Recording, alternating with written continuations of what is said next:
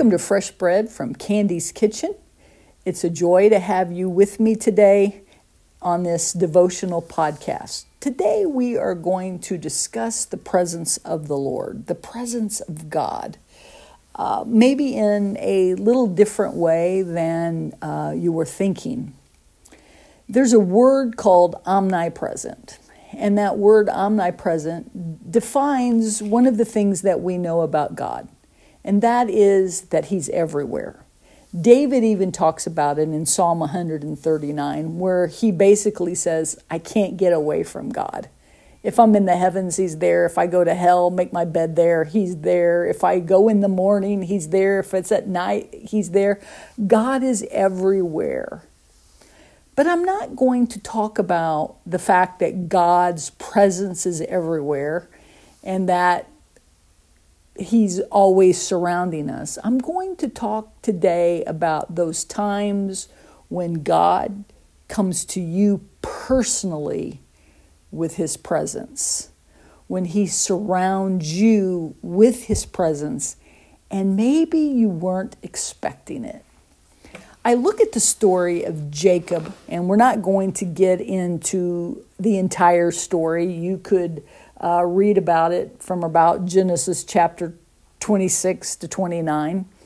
But Jacob is basically running from his brother who is ready to kill him because of the deceit and the lies that Jacob has uh, been a part of. Uh, he has listened to his mother, who is at this point in time very conniving, being deceitful. And I think she's actually trying to help God out, but she ends up making um, uh, making a big, big trouble for her son Jacob. And so Jacob, at the direction of his mother, has fled their home and he is going towards uh, the homeland of his mother, which was about 500 miles away. So he's, he's basically running for his life. And so we find him one night, probably very tired. Uh, his emotions are probably going crazy. Uh, he's leaving everything that he's ever known. He's leaving the people that he knows, his family. Um, and he's running afraid. Uh, he's afraid that his brother, who has said he's going to murder him, just might be following him. Uh, so he has that fear factor. He's also dealing with the guilt factor. He's deceived his dad. He's lied to his dad. And, and everything has turned upside down because of that. And not only that, but he's very unsure of his future. His mother says, I will call for you in a few days when everything settles down. But how does he know that that's going to happen? So we have Jacob on this journey, and it's, it's not a pretty journey. Uh, and so he gets to a place called Luz. And at Luz, he, he's so tired, he lays down and takes stones and puts it underneath his head for a pillow. Now, I'm very particular about my pillow, um, and I cannot imagine sleeping on a stone, but he's so tired and so emotional and everything that he goes to sleep on this stone. And while he is sleeping, he has this encounter with the presence of God. And God actually comes to him and he reveals himself as the covenant God. Abraham had heard from God, and God had made him major promises. I'm going to give you land, I'm going to give you family, I'm going to give you blessing. And that blessing was handed down to Isaac, who was the father of Jacob. But now Jacob is on this running uh, in his life away from everything that he has known. And we might add, and this adds a little intrigue to the story, he is, well, scholars can't agree on how old he was, but maybe 56, maybe in his 60s when he's actually running from his brother Esau.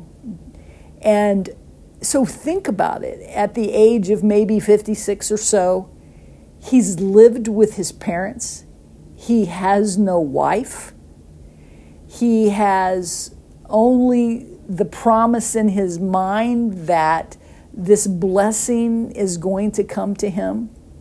And now he's running for his life. And so he's laying on this pillow now, zoning out, uh, asleep very soundly when he has a dream.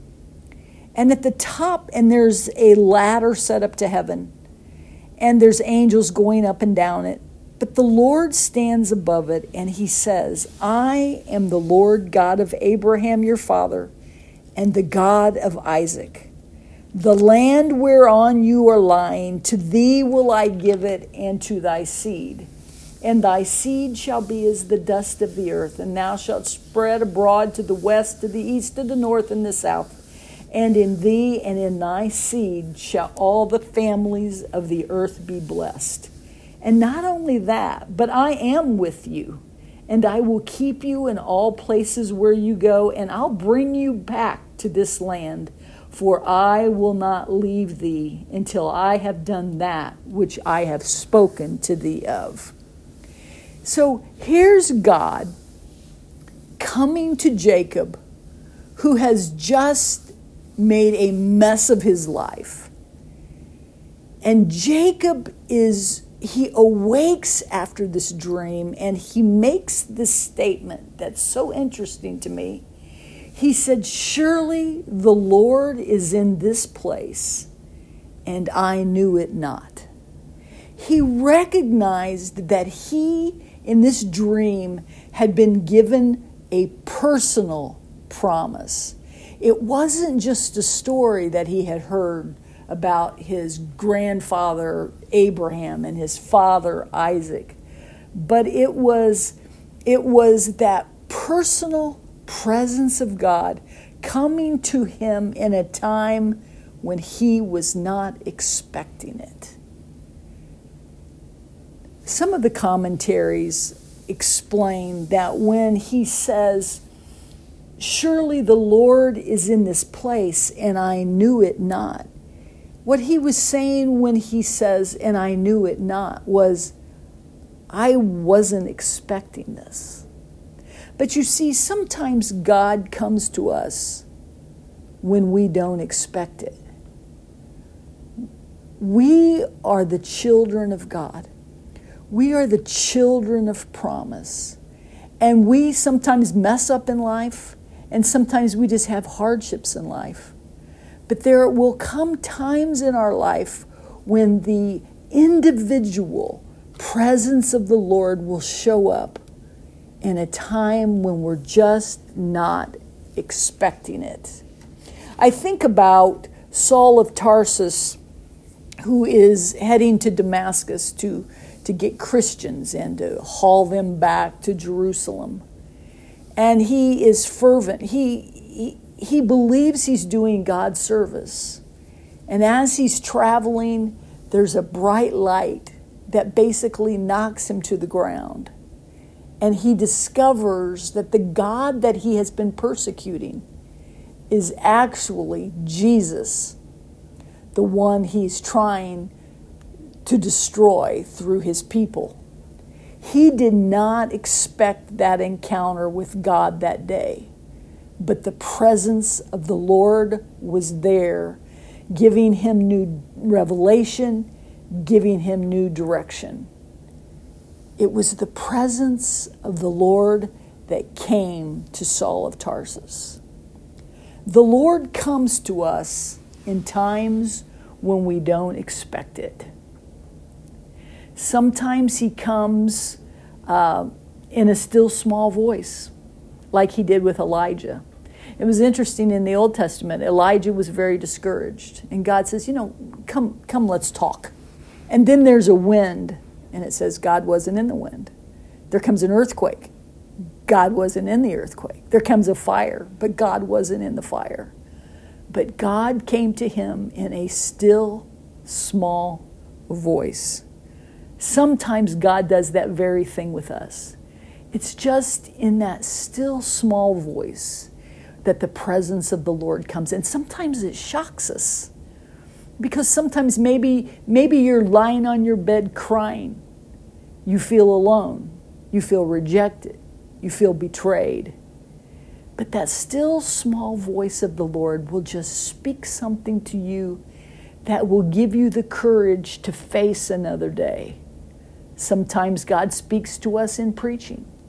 We'll be sitting in a church service, and all of a sudden, one little line will be specifically for me.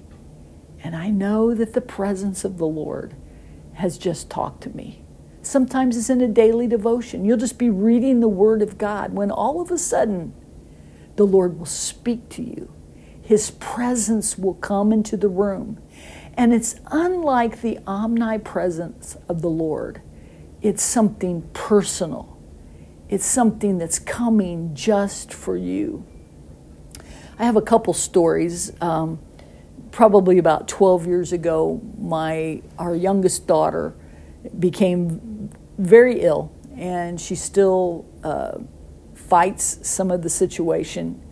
But I went to a uh, birthday party for uh, a lady in our church that had just turned 100.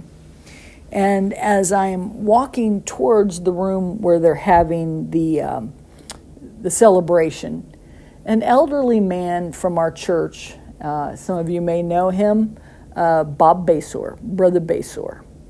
He's a, he's a wonderful elder, and he stopped me as I was heading towards the celebration, which was odd. I've talked to him many times, but never had a really a one-on-one with him, and he stopped me.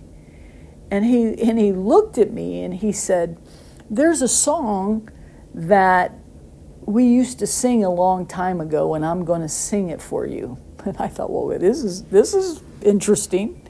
And he begins to sing this song that says, Fear not. And I wish I knew the rest of the song. But when he said, Fear not, I tell you that the hairs on my arms and on my head stood up because I knew at that moment that the presence of the Lord had talked to me personally. Yes, the presence of the Lord was there. He's all, always there. But he stopped by through that elder to speak to me specifically.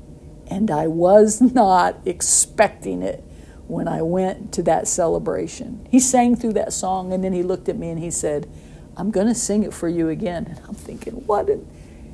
But I knew what it was. It was the presence of the Lord speaking to me personally about something that I needed at that moment.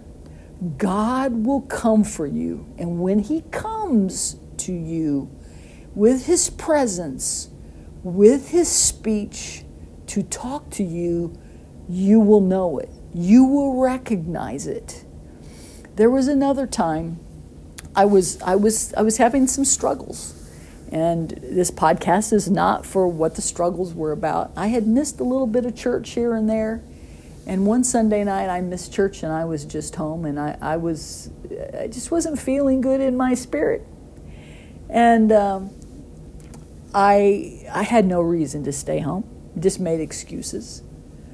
But it was that night, that Sunday night, I will never forget it. I was in my kitchen. Imagine me in my kitchen, but uh, that's another story. And as I walked in the kitchen, the, I felt the presence of the Lord begin to speak to me. He wasn't speaking to me in a mean, judgmental way, but He said to me, Candy, I've been patient with you. I understand your feelings. I understand your thoughts. But I have a work for you to do and I need to know are you going to get on board and help me? Or do I look for someone else? It shocked the ever loving daylights out of me. I knew it was true. I knew God had been patient with me. It was, it was a low time in my life. But I also felt a love of God that surrounded me in a time when I did not expect it. I didn't expect Him to talk to me. I wasn't at church, I was in my kitchen at home on a Sunday night. But He came to me and He spoke to me lovingly. And basically, He said, If you're with me, I want you to get on the phone right now and set up a Bible study with such and such a person. The presence of the Lord was so strong. I had to make a decision that night. And the decision I made was okay, I'm going to go forward. He still has a plan for me. Everything that's bothering me, I have to let it go. I have to, to just acknowledge that God loves me. He came down with His presence. It's the goodness of God that talks to us. And He talks to us in moments, I'm telling you, when we least expect it. Sometimes He comes to help us make decisions. Sometimes, like Jacob, He comes to make the call real. Sometimes He comes because He needs to change our life. Sometimes He comes to us just to show us He loves us. Sometimes He comes to give us purpose. He comes to us because we're His children. Like Jacob of old, there have been many times when I could say, Surely the Lord is in this place, and I knew it not. Or surely the Lord is in this place, and I didn't expect it. Why don't we expect it? Because we look at things through our human nature. We don't really matter to God. But God doesn't have that view. He has the view that I love you, I care for you, and when you least expect it, hear my voice because I will come to you. As we end this podcast today, I just want to encourage you to think back to the times when God spoke to you when you didn't expect it. Maybe your life was upside down. Maybe you were hurt. Maybe you needed comfort. But write those times down that God came to you with His presence and it was specific, it was personal. What a wonderful God we serve. Surely the Lord is in this place, and I knew it not. I certainly didn't expect it. But He came because He loves. God bless you. Have a wonderful week, and maybe the Lord will speak to you today.